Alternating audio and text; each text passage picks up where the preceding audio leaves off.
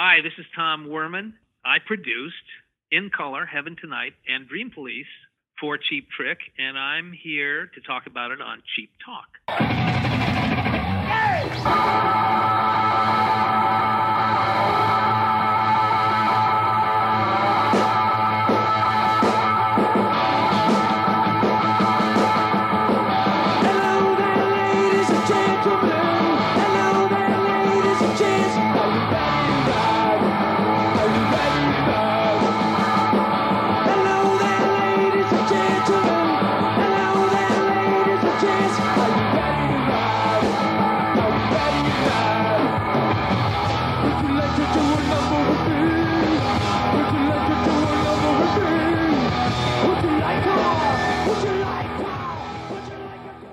welcome to a very special episode of Cheap Talk. I'm Ken Mills, one of your hosts here today, and as usual, I'm joined by the ever effervescent BJ Kramp. Hello, BJ. How are you doing, sir? Hello there. How are you, Ken? I'm doing well. Today's show is a special one. This is, you know, what do you say, BJ? It, if we had a bucket list, and, and and we actually do, of people that we wanted on this show, there's the four guys in Cheap Trick themselves, and and this person that's on the other end of the line is right up there. Wouldn't you say, BJ? definitely, definitely, yes. And this man's work has affected all of us as, as Cheap Trick fans. But if you're a Motley Crue fan, if you're a Twisted Sister fan, if you're a Dokken fan, and the list goes on and on and on and on. Ladies and gentlemen, on the other end of the line, the Tom Werman. Hello, sir. Welcome to Cheap Talk. How could I possibly live up to that intro? You know, uh, I, I'm just a guy. I'm just a guy who likes rock and roll. And so then you fit right in with BJ and I. Yeah, right. Most likely. Well, there you and, go. And and specifically Cheap Trick, who of all the bands I ever worked with were my very favorite, bar none. Wow, that's that's a lot to that really means a lot coming from you. Um, when we approached you, you said, "Why would anyone want to talk to me? Uh, why after forty years?" Correct? Correct. Forty years. I mean, I think In Color was seventy six. I think.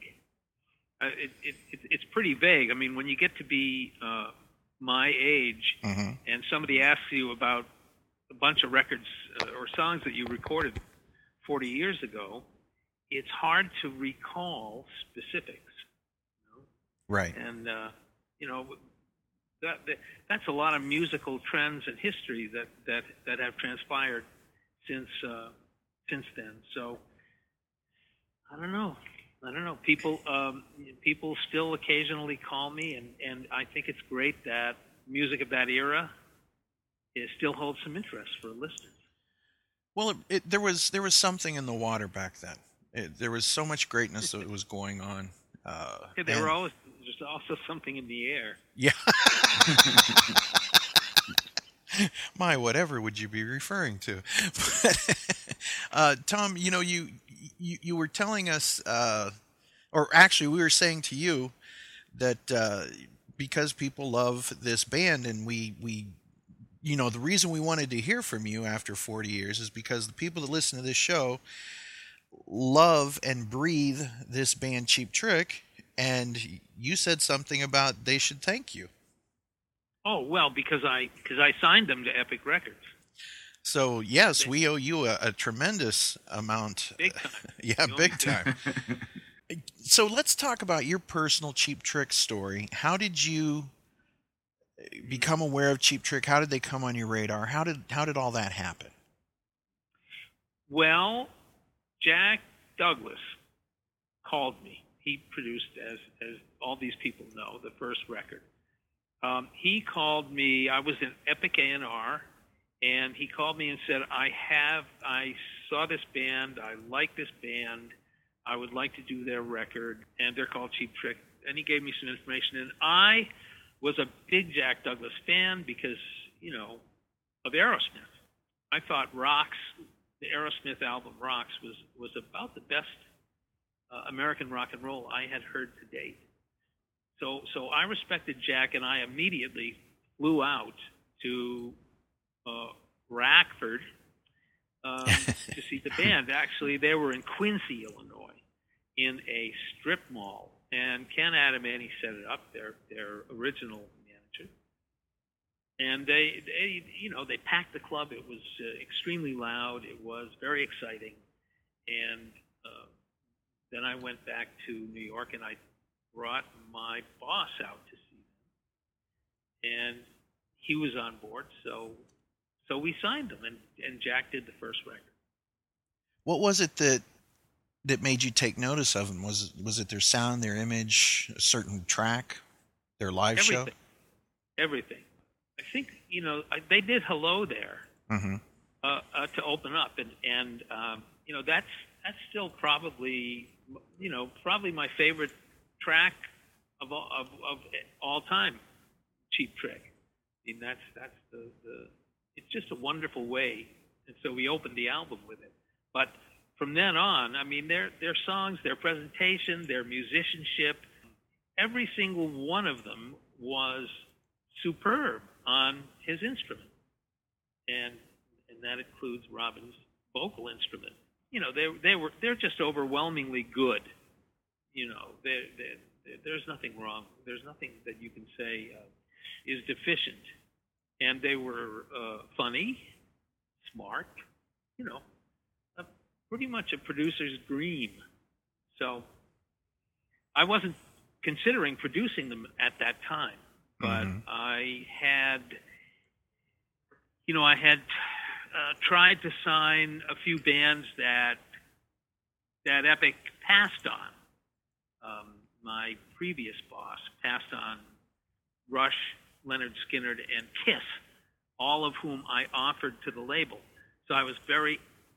They, they by this time they had to listen to me, and I said, you know, we definitely should sign this band.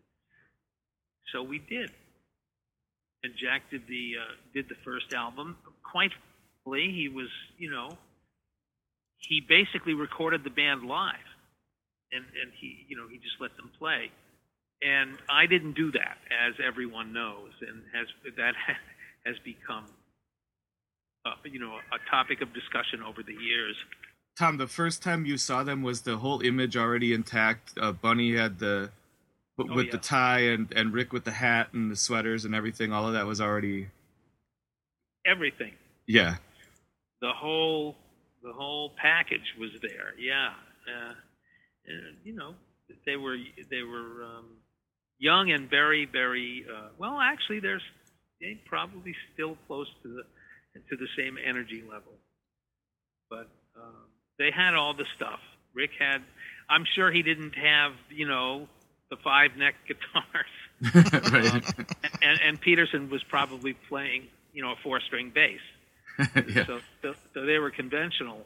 Um, but Bunny, uh, yeah, he had the tie and the cigarette dangling Right. from his mouth, and, and um, you know they were they were kind of effortless the way they played. Everything was, uh, you know, there was no effort there. They they just um, were a unit, a powerful unit, and their songs were were you know different. Well, do you remember like what what was your impression of them in that in the context of '76 or whatever? Did they seem like a glam rock band or a punk rock band, or were they just a complete anomaly? Or Yeah, they were they were different. They were um, God, I don't know. They were they were a personality band, really. right? Yeah, yeah, Um, you know, when you think about, uh, well, Tom was really the least noticeable of the band, um, even though he was, you know, he was a, an anchor. But Rick and Robin and and Bunny were, uh, you know, they were major personalities on stage. You, yeah. know, you you were interested. You were interested in in knowing about about the, these individuals. And Robin, um, you know, a front man obviously is really important, and he was a very potent front man. I mean, he was great looking, and and he had and he was the man of a thousand voices. I think I made that. I think I started that, but I'm not sure. you know. Well, it's definitely a true statement. I mean the the guy is just absolutely amazing. There's uh, no doubt Yeah. about it. It uh, is mind blowing what he's able to do. How he can go from one second being this fragile thing to this powerhouse. It it just Right. blows my mind, and that's one of the things I love about Cheap Trick is their dynamics. You know, in the in, Right. both on stage and in the studio. When the decision was made to be their producer, how did that come about? Well, Jack uh, was their producer. I think they were pretty happy with the first album, and uh, I think they were uh, interested in having him do the second album, but he was delayed. You know, Aerosmith could take a long time to do an album, and apparently they were taking a long time. So um, they asked me because I had uh, already started to produce records that were hits Mhm. and and so um, you know, they trusted me, and I had a good relationship with them and Ken, and so we um, they wanted to record in L.A. And I said great because that was exciting, and uh, it was the first time for all of us. But we went out there and uh, and we recorded in color. It was fun. I never had so much fun. I used to wake up in the morning and really happy to go to the studio. Uh, as you know, in, in contrast to several uh, album projects that I can recall that were, you know, torture. Yeah, I, th- I think that really says a lot. I've heard, a, I've talked to a lot of different people who just one thing they really remember about Cheap Trick is just how nice, what nice people they were, and how how you know how yeah. So they were great people, and they were such a great professional band. It just Yeah. must have seemed this is too easy, right? Yeah, right. Well, I'm actually getting paid to do this.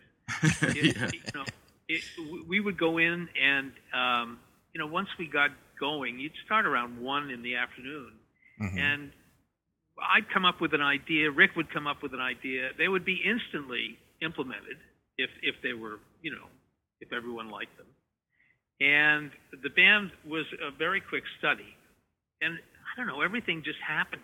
It just came together, and I, I would sit there and listen to the track, and things I'd hear things in my head and suggest them, and and they were pretty amenable to my suggestions, and it worked. It just worked because I really liked their music. So I I listened closely. I was I was enchanted by it. I was interested. I was moved by it, and I wanted to. Um, I don't know. I, I was just engaged in the songs.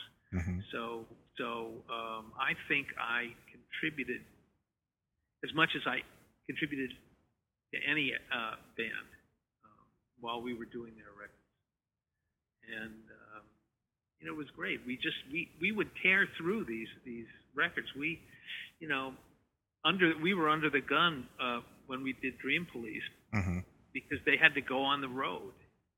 And and we finished Dream Police start to finish, mixed and everything in 30 days, which in those days was really, really fast. That's unbelievable. Albums usually took two months. So, so uh, you know that happened because they were able, they were able to do that. I'd suggest something, they they do it right away. So that was great. It's not that I suggested everything they did. I, Right. I don't want to mislead. Um, but but you know we we'd come up with ideas and and and, and we'd incorporate them quickly. Mhm. There was only one or two times when I suggested a different approach to the guitar uh, from the one he usually had, which which I considered a little zany, you know, and, and and and humorous. It was a humorous, light approach to the guitar, like, you know, I'm just goofing around Mhm. and I'm making I'm making I'm, I'm playing notes that will make you laugh. And a couple of times, a couple of times I said, I, you know, I'd like you to play as if you were a, you know, a rock star in a coliseum, waving your your long mane of hair around, and you know, having spandex on. Um, you know, I think I I think I told him that. I can't remember what song it was. Maybe it was Voices. I wonder how were the songs chosen to be on each album because pretty much all the songs on In Color they already had when they made the first album and a good a good amount of Yeah. the songs that would be on Heaven Tonight and Dream Police They already had those too. So, wh- what was Yeah. the process like in picking the songs? You know, I I can't recall specifically how we did it, but what what I always did on all my projects was get a get a bunch of demos, which and they had a ton, and I'd go through them, you know, several times and just jot down the ones that I felt were strongest, and then we'd take those like 15 of them into rehearsal, and we would rehearse those, and I would make changes, Mhm. um, structural changes, arrangement changes, and then we'd all- we'd all you know kind of we- we'd record them on a boombox, and and then we'd all decide together, uh, you know, which songs were were the, were the strongest, and and specifically which songs might be singles. So uh, you know when when uh, certain songs uh, like Dream Police and Surrender, uh, you know, just sounded extremely commercial, and and and I'd say, well, we have to do those. We have you know we have to and we never really had any arguments. Um, Rick would sometimes bring out a song that was five years old Mhm. uh, Yeah. you know, that they hadn't played in years, and and uh, I think we probably resurrected a few of those along the way. I can't remember which ones. Yeah, well, it's so good to see you went all the way back to Sick Man of Europe before Cheap Trick. But Wow. even, you know, In Color was the second album, but most of those songs you probably heard at that first show you went to. Like they always did Southern Girls, they always did Downed. Right. Mm-hmm. Those are Right. two of their oldest songs. Yeah. Yeah. Yeah. That's right.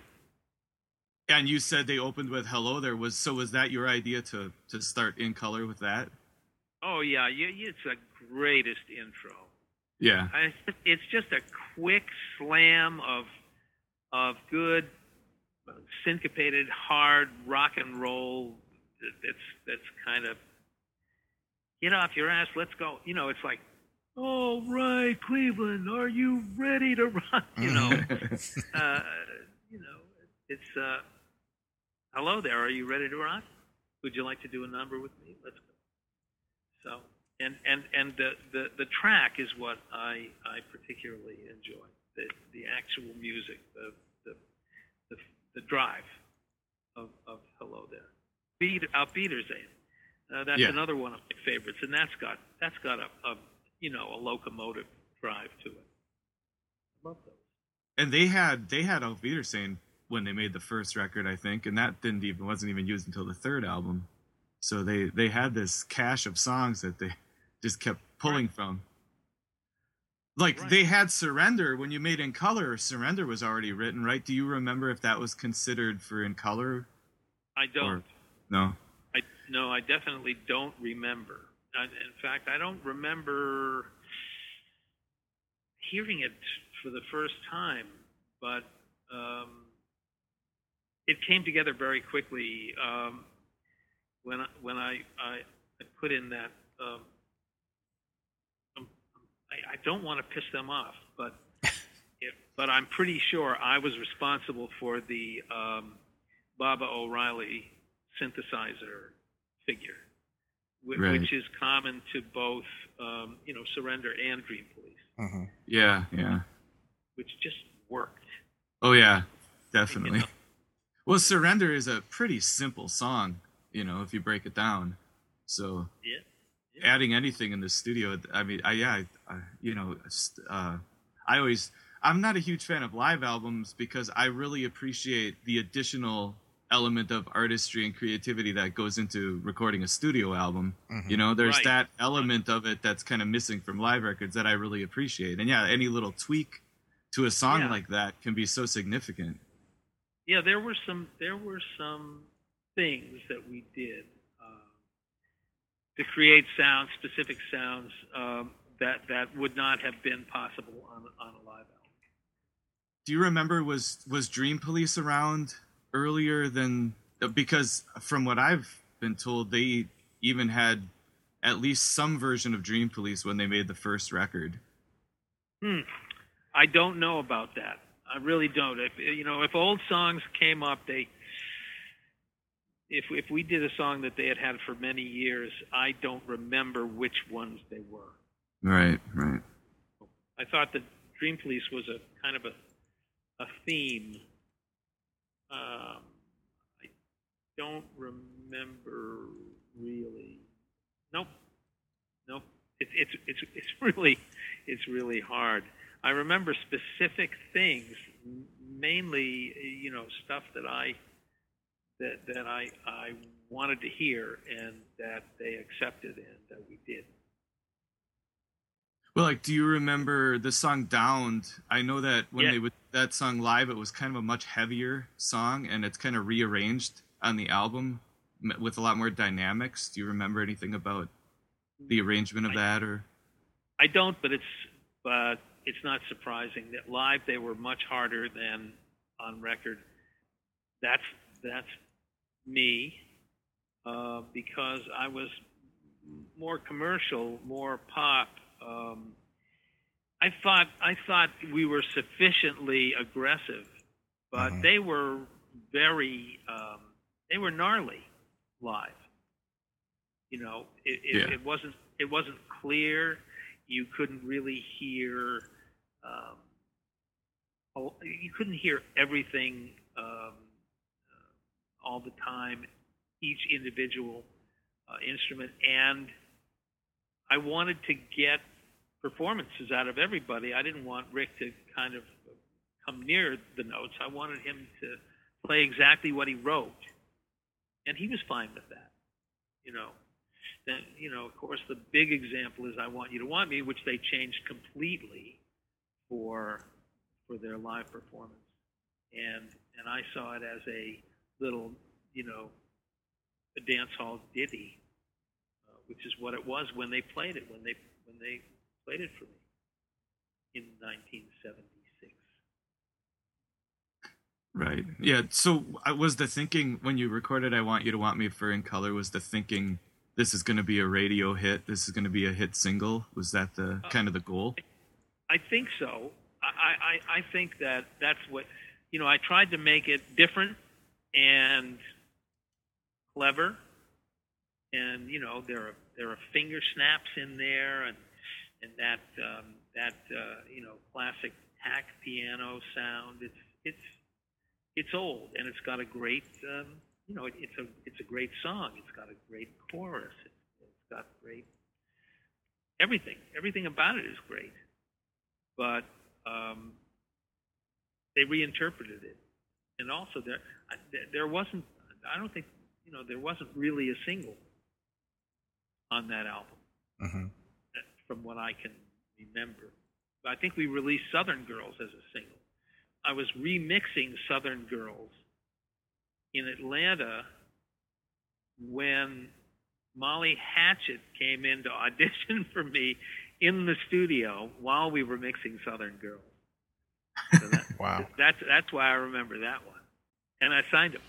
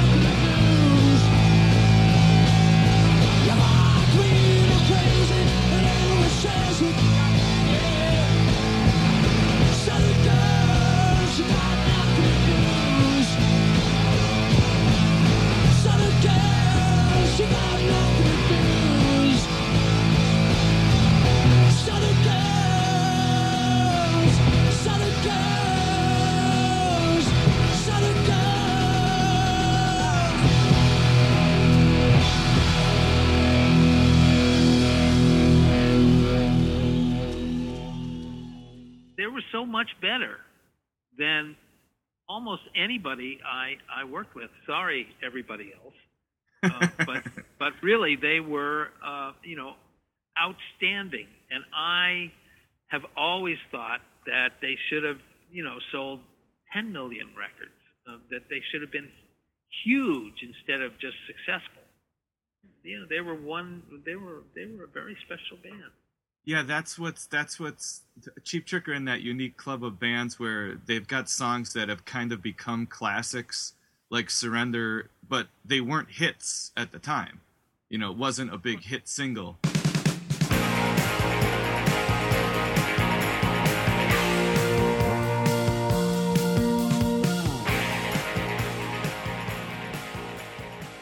Tom, it's hard to believe that anybody that would be listening to this show is not familiar with your work, both in Cheap Trick or outside of.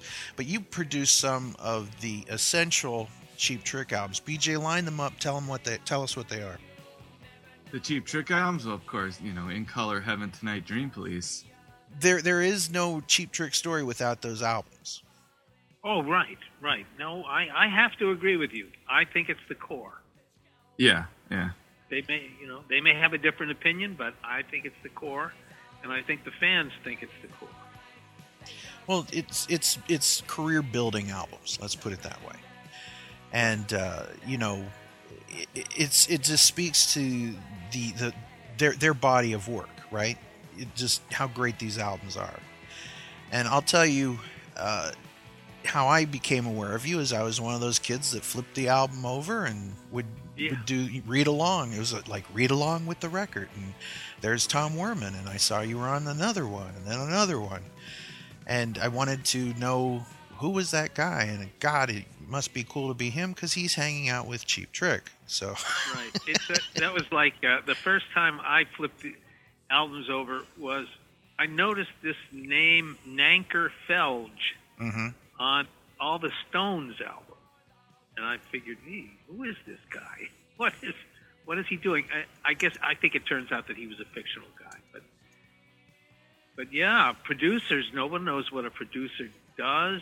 Um, I flipped over the Eagles first album, and I flipped over Who's Next, and I discovered that the same guy had produced both of those, which is quite a feat.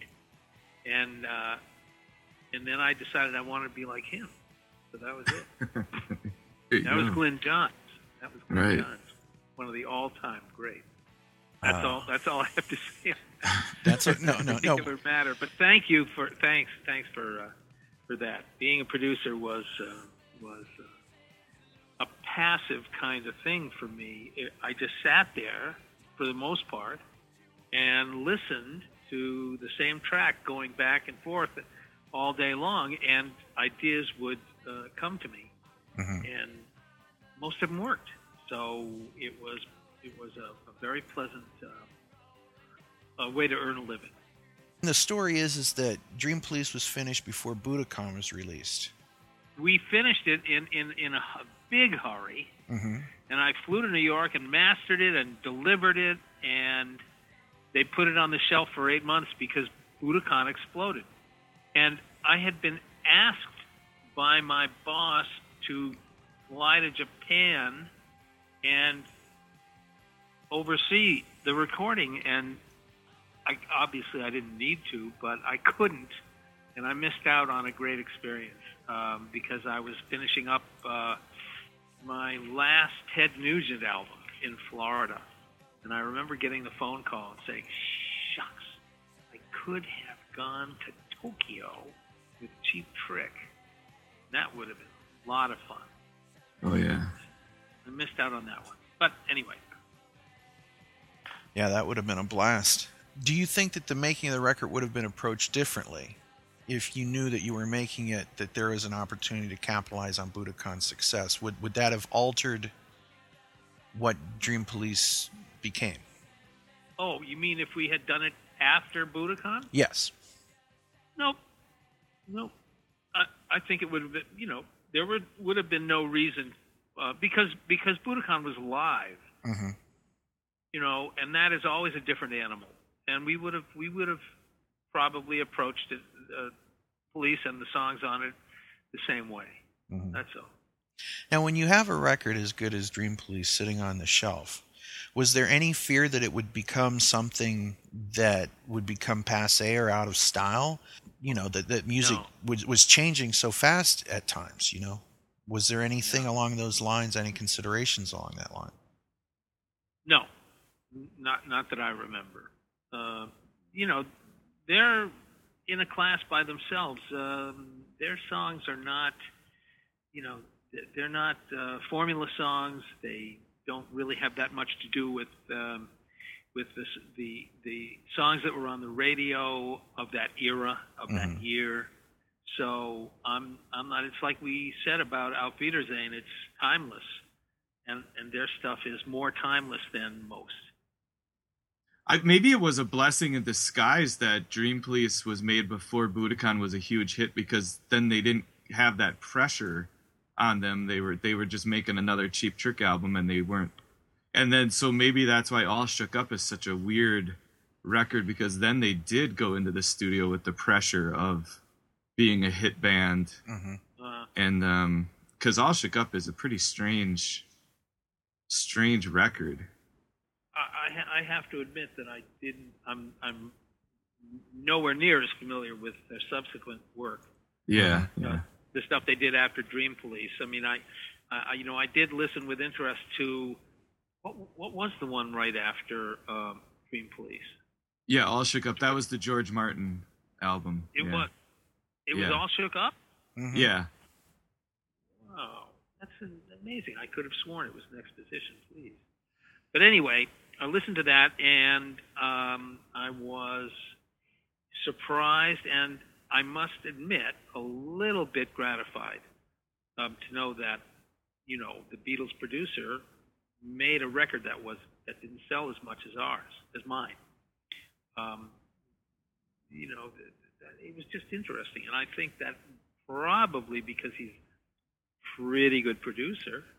Uh, Yeah, he kind of knows what he's probably doing. be, because I would guess because the material wasn't as strong. I don't know.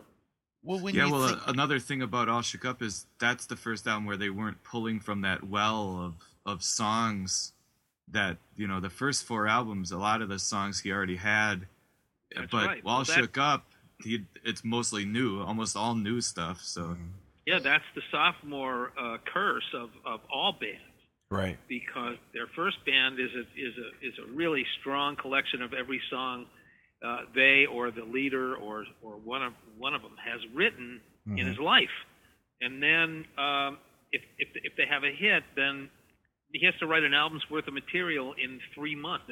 Yeah. you know, and and um, you know, typically the second album is just not as strong as the first, and sometimes the band, you know, goes away as a result of that. Right. But Cheap Trick, as you mentioned earlier, had so many songs that they could spread them out over the first four albums. That's amazing when you think about it. And you were you were talking that it only took 30 days to do Dream Police in total. Yeah, That's mind blowing. That's it's staggering that how fast that happened. And you know, we're like when we talk about In Color, for example, th- that is such a classic in the power pop genre. I mean, it it seriously is one of those albums that bands look at to this day and say that kind of almost was part of that genre that it almost kicked it off. You know what I'm saying? And not bad for an album that was ranked at number four on uh, the Ultimate Power Pop Guide, Shake Some Action. So it just shows you the kind of love that's out there for In Color. Now, this was the first album Oh. where we got. it was it was it was also I'm sorry, it, it was also Rolling Stones album of the year. really back in 1977. Yeah, Wow. A- absolutely. Dave Marsh said this is this is Rolling Stones official album of the year. I think it was on the cover. Wow. It was it was a big deal. yeah, but then ironically, isn't I mean, isn't In Color basically the source of your disagreements with the band that you're talking about because of Well, the, uh, the kind I- I of want you rewriting to- history? I want you to want me is is Yeah. specific. The source of the disagreement. Yeah, that that's that's what started it all.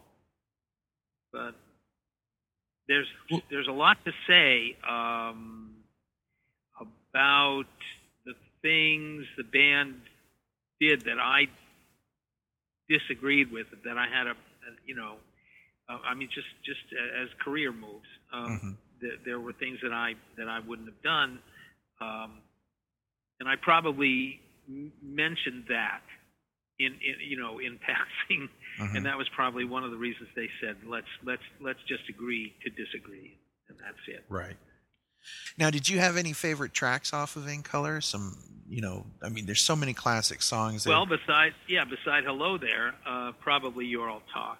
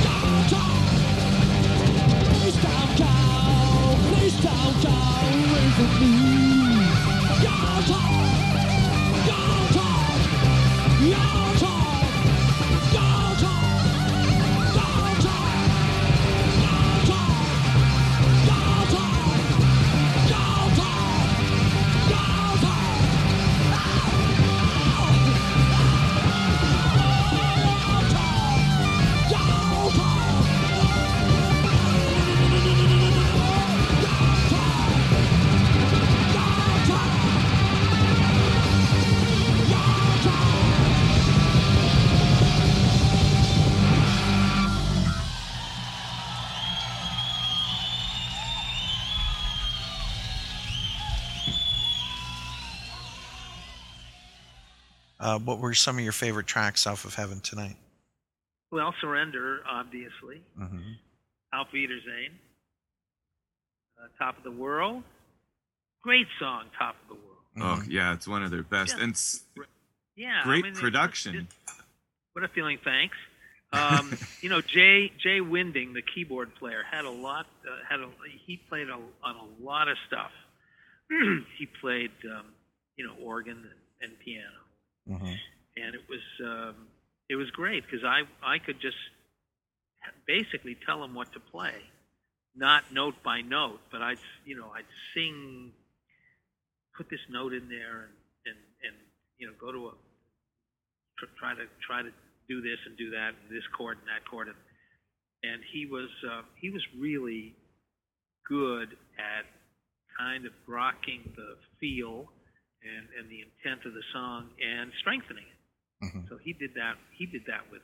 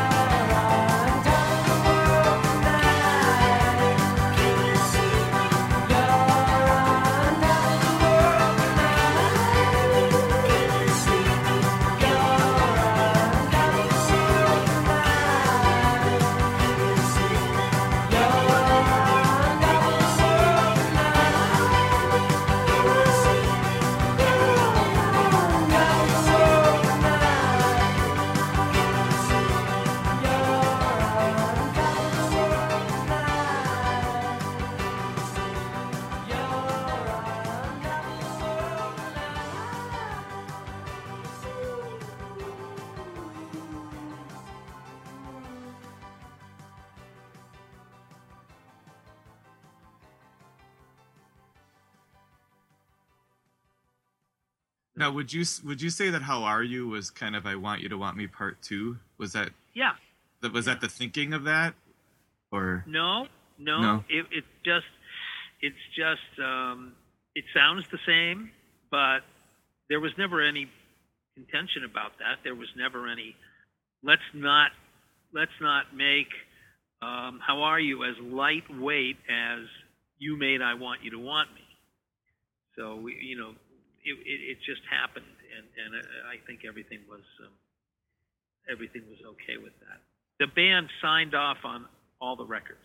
Right, right, right. In other words, before they came out, they said, "Okay, yeah, there's there have been over the years there the band has have made a lot of um, comments about that they were unhappy, especially with the production of In Color. But then all one has to do is go back and look, and so if they were unhappy with In Color, why did they have you produce Heaven Tonight, and why did they do How Are You, and then why did they have you do Dream Police? so it doesn't make a lot of sense. It seems like it's in retrospect. yeah, they could have they could have fired me. I'm, you know, I work for them." yeah. it's it's it's exactly that. I mean, the label doesn't pay me; they take it out of the band's royalties, Mhm. and the band and the band the band pays me, and they hire me. So I yes, I would ask that question too. That's a logical question. and you know i would i am really confused by a lot of the negativity uh, that some like i've seen some really negative stuff tom petersson said about in color and I, it's it's confusing to me because i think the record is amazing sounds great songs are great everything about it is great listen, this this is not unusual for bands to 20 years later say, and this is not specifically about Cheap Trick. Other bands have said, we don't like that. He didn't get our sound. It's too lightweight. Twisted Sister specifically re-recorded "Stay Hungry," right and it sold about 25,000 records. In, in contrast to our album, the one I produced, which which has sold, I guess, about six million at this point. It's an interesting thing that that bands can can say things that are illo- illogical and and just don't make sense. Like Dee Snider said in his book that I ruined "Stay Hungry," which An album that was- sells six made million. their career. It Yeah. made them and sold it's over their entire five million. career yeah Yeah, Yeah. an And album so- that sells six I'm million thinking- copies is not a mistake. No. So I I don't I don't get that. Anyway, the, you know, Cheap Trick never said anything like that, Right. but there were you know there there there were definite dissatisfaction uh, elements hmm uh, that that that uh, they vo- they vocalized, and, and that's what led to to our to our disagreements, our arguments. Well, and, there's- and I, there's- I really regret that. I really regret it because personally, I loved it. I love the band. I you know I, I, I had a great relationship with with everybody. Tom Petersson used to used to crack me up in, in the studio I mean, in stitches. I mean, they were all great. They were all. It Mhm. was great to hang out with them. We, you know, I spent some time on the road with them, some nights. Uh, Rick used to come. You know, I, I went to his house. I met his family. He went to my house. Um, our kids, at one point, on one Halloween, our kids went trick or treating together in, in L.A. I miss them. It's just that simple. I, uh, it, it's too bad that um, it's just too bad. I'd love to see them. I'd love, you know, but but uh, it it would need to be comfortable. Right. And I, I, I you know, uh, I'd need to call um, their management and ask for uh, a backstage pass, and uh, I think that would be awkward, you know, at this point. you know, as someone who's who's written a couple songs, I know that there's been times that I've been frustrated that what I heard in my head I couldn't quite get out, you know, and the more you add people into the mix, the more it may stray from your original thought. So I can understand how a band can look back and say that's not the sound we exactly wanted for that track or for this album or whatever. Right. That just makes sense. That's that's just human nature. but it's they didn't say like it at the time But I, they should be willing to take some of the responsibility for that, because well, basically, you know, there was no objection then. Right. Yeah, I don't know what. Yeah, there's. I don't know what there's there is to take responsibility for. You, c- I mean, there's obviously a stark contrast between the first album and the second album, but that's Cheap Trick, and Yeah. that's what we love about them hmm is Right. that they could make those two very different records, but they're both, in my opinion, almost equally as good, but they're very different. So, but that's what's so great about them. That's why Mm-hmm. All the people listening to this show love them so much, is because they're capable of making those two records that are so different but still so great. I can Yeah. tell you as a fan, I don't hear anything wrong with any of it. And I'm Oh, speaking. I, I'm Yeah. seriously no, speaking no, no, from I my agree. heart. I agree. I've Uh, heard that. Yeah, I, I, I have heard that a lot. I don't think that if I think that if um, the you know the dissatisfaction hadn't been articulated by the band, then there would be very few people who would say, "I don't like the job you did." Yeah, but isn't that the press as well? I mean, think about it. The press, and I'm not talking about this show because we're not press, we're a fan publication. That's all this is.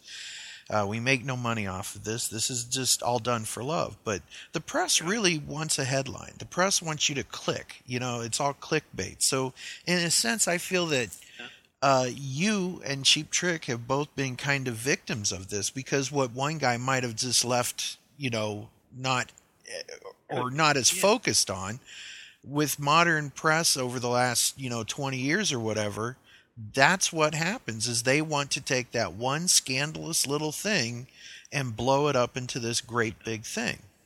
Well, remember, the media is the enemy of the American people, right? That's true. So, so there you go. There you Well, go. Uh, you know, fake news. well, I think a lot of it stems from the 90s when everything had to be alternative and grunge. And so that's what, you know, Steve Albini was the epitome of that. And so that's Butch when that's that's when Motley Crue and uh, Cheap Trick and Twisted Sister decided they weren't punk enough. They weren't heavy That- enough in the past. They had to be cool in the 90s. And Yeah, so well, that's when all that happened, I think. Sure, a- absolutely, and I felt it very strongly um, because Motley Crue, um, you know, when when when Nirvana came, came out, when when after 1990, I guess, you know, any uh, uh, my association with Motley Crue, which got me, um, you know, a, a lot of acclaim um, and, and a lot of referrals and a lot of choices was uh, poison. Uh-huh. So, n- no pun intended, because um, you know any band that that used me would have to deal with that association, and I and it would damage their street credibility. Uh-huh. Oh, You know, I, 'cause it was- so You know, Yeah. here's that guy who did all those corporate rock albums. yeah, because you did the second Poison album, right? Yeah, yeah. Yeah. I did glam. I, Motley Crue was glam. Motley Crue, you know, first they were they were fantastic and the the biggest deal in town, and Mhm. and then in the '90s, you know, they were considered by some embarrassing. Yeah. You know, be, Right. you know, next to Seattle, and and then and now, thank goodness, they're considered classic. Yeah. so yeah, you know- Motley, Motley Crue are another band that were so unhappy with what you did that they made three records with you. Right, exactly. I mean, really, what, what, what, what is up with that?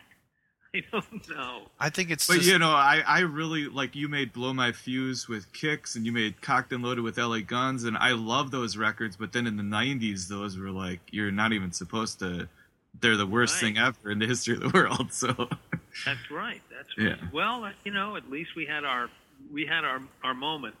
Yeah. And I, you know, I'll admit I, I just don't. I haven't found too much that's great in the last 25 years. Um, I know there's good good stuff out there, and people will say, "Wait a minute, uh, you know, Radiohead and, and this and that." Uh, the only thing I've list I've heard that's that's come to me and and and made a big impression is is the Foo Fighters. Mhm. Uh, you know, I but I know I'm I'm I'm closeted in here. Uh, you know, I'm I'm really I don't open up to to any new music. I wouldn't know where to find it. And my son, Right. who is you know heavily into the music business, he's he's an A and R at uh, at Interscope at, at Universal. Uh, he specializes in urban music. hmm So I can't really look to him because our tastes are completely different, Mhm, mhm. com- almost completely different. Well, the So that's it. I listen. You know, I'm I'm sitting there. My my my workout. Uh, uh, uh, what's on my phone that I take to the gym is 70s and 80s. yeah. Well, yeah, that's why you you're saying you know this was 40 years ago. I can't believe people still want to talk to me, but that's because we haven't found any music in the last couple of decades that we like as much as we like all of this stuff. So Right, right. And when we were young, er, younger, music made a very big impression on us. And you know, uh, it was pa- we were passionate about it. We're not so passionate about it after we're forty. Um, it's just that's just the way it is. It's kind of like making friends. You you never have have uh, friends that are uh, that you're s- as connected to later in life as as the friends you made in in grade school or high school. You know, yeah, Fantastic. when you were young, when you were young, and So and, true. uh, impressionable. I want to ask you one quick question. On the song "How Are You," in the second verse, there's a bit of Yeah. the Lord's Prayer sped up. yeah, when you talk you talk so much. Yeah. um, yeah, well, I did that just for fun because what was the first one? Oh, oh yeah, right, right. Um, I think it was in Motley Crue. One one Motley Crue song. I did another thing. Um, yeah, I, I, I can't remember. I can't remember which one it was, but I I I, I put. Uh, uh, I think it was just say no, just say no, just say no, backwards. Mm. Uh, yeah. Oh, so it's your I don't know fault that we wound up with Motley or. Tipper Gore. Well, yeah, it was. That's exactly it. It was. It was the. Um, what, what what was the name of that? The PMRC. Yeah. yeah. Uh, and they and they, uh, you know, there were people out there who said it's um, it's backward masking and it's and and it's evil and you know it's meant to um, you know to to to to affect uh, uh, kids negatively. It, it, it's a message. It's an evil message. I mean, there were really these these like born agains and, and and people like that. Oh, know, yeah. who would have record record burning uh, Mhm. a party. So I did it again because I could. It was an opportunity Right. to to do that, and and uh, I, I can't remember the, the, who said it. It may have. I can't remember who did that. Oh, I remember where I did the "Just Say No." That now that was on Love Hate album. oh, that's another good one. on Why Do You Think They Call It Dope? Mhm. right. Yeah. In the middle, right? Just say no. Just say no. Backwards sounds really good. Oh yeah, and it makes sense because it was in a song about drugs too. Yeah. Right. yeah. What a trip. So I, I used to enjoy that. I, uh, as a teenager, I, I used to flip the tape over a lot on my Webcor, Mhm. reel to reel. Uh, we did a lot of, I did, I did a lot of backwards stuff. Um, you know, like the, uh, the cymbal on Stranglehold, Mhm. that, that backwards thing. Anyway, that was fun. What Yeah. a what a great track. Uh, Stranglehold. Yeah. Yeah. Yeah. Yeah. Is there is Really. there any song that's been played more on classic rock radio than that song? it's got to be Uh, one of the most Cat played Scratch ever. Fever. Yeah. Right. yeah.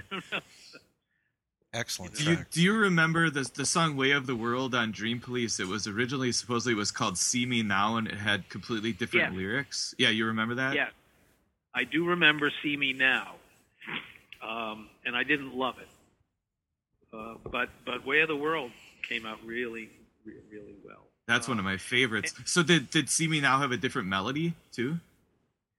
No, I don't think so. Okay. Uh, not that I remember, but this is, you know, what Rick um, can do is is is to you know, a song morphs Mhm. from one thing in, into another, and, and he, you know, he can make it make it better from day to day. I don't know if you've heard any Beatles demos, hmm but but they were pretty, you know, compared. When you hear the demo and then you hear the finished song, you just have to marvel at how much work went into bringing it that far. Um, Absolutely. because the demos were, you know, just not that great. It's not that great. Um, and, and, and there's so much um, creativity that went into bringing it to maturity. Uh, and, you know, Rick was very uh, flexible that way. He, Mhm. he tried a, a whole bunch of different things, which was good. Excellent. Open to open to suggestion. And I've got to ask you, voices. What's said at the beginning of voices? Um, I don't know what is. Remind me. Because well, let me let me find it for you real quick. Hold on, just give me a second. To a lot of people, they say that it is a bunch of different bands' Oh, oh, yeah, yeah, yeah, yeah. yeah. Okay, Whisper- okay, hold on a second. I'm going to play it real quick. Okay, let me let me find it. Uh, you'll actually be Yeah, able to hear it. Here we It's go. just whispers. It's just about ten tracks of, you know, we're they're saying things, but they're all whispers. Right, right. Because it Yeah. sounds like they're saying Kiss, Ted Nugent, and the Cars, uh, weird things. Is is that what was going on? I don't, I don't, I doubt it. I doubt it.